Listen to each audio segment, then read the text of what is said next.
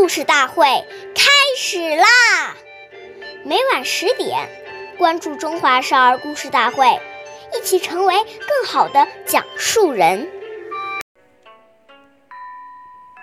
尖桥雨，碎屋词，市井气，切戒之。岁月易流逝，故事永流传。大家好，我是中华少儿故事大会讲述人邵凌雨。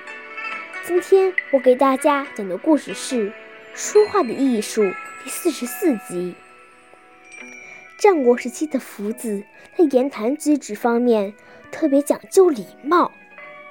有一天，他去拜访位朋友，那家人非常客气，邀请了许多朋友陪他一起游玩。有一位客人想趁机向福子请教问题，福子直率地说：“你有几个不足之处？”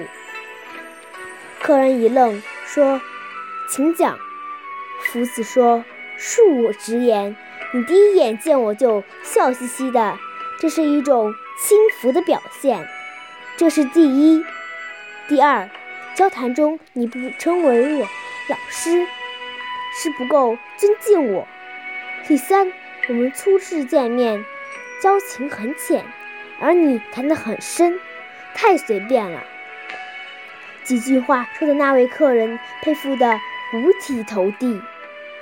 由此可见，与人交谈说话是要讲究方式的。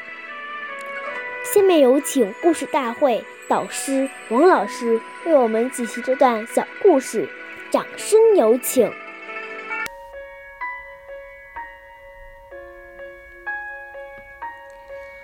说话时要戒掉一些不良的语言，言谈如果能够非常文雅，无形当中都会提升一个人的气质修养。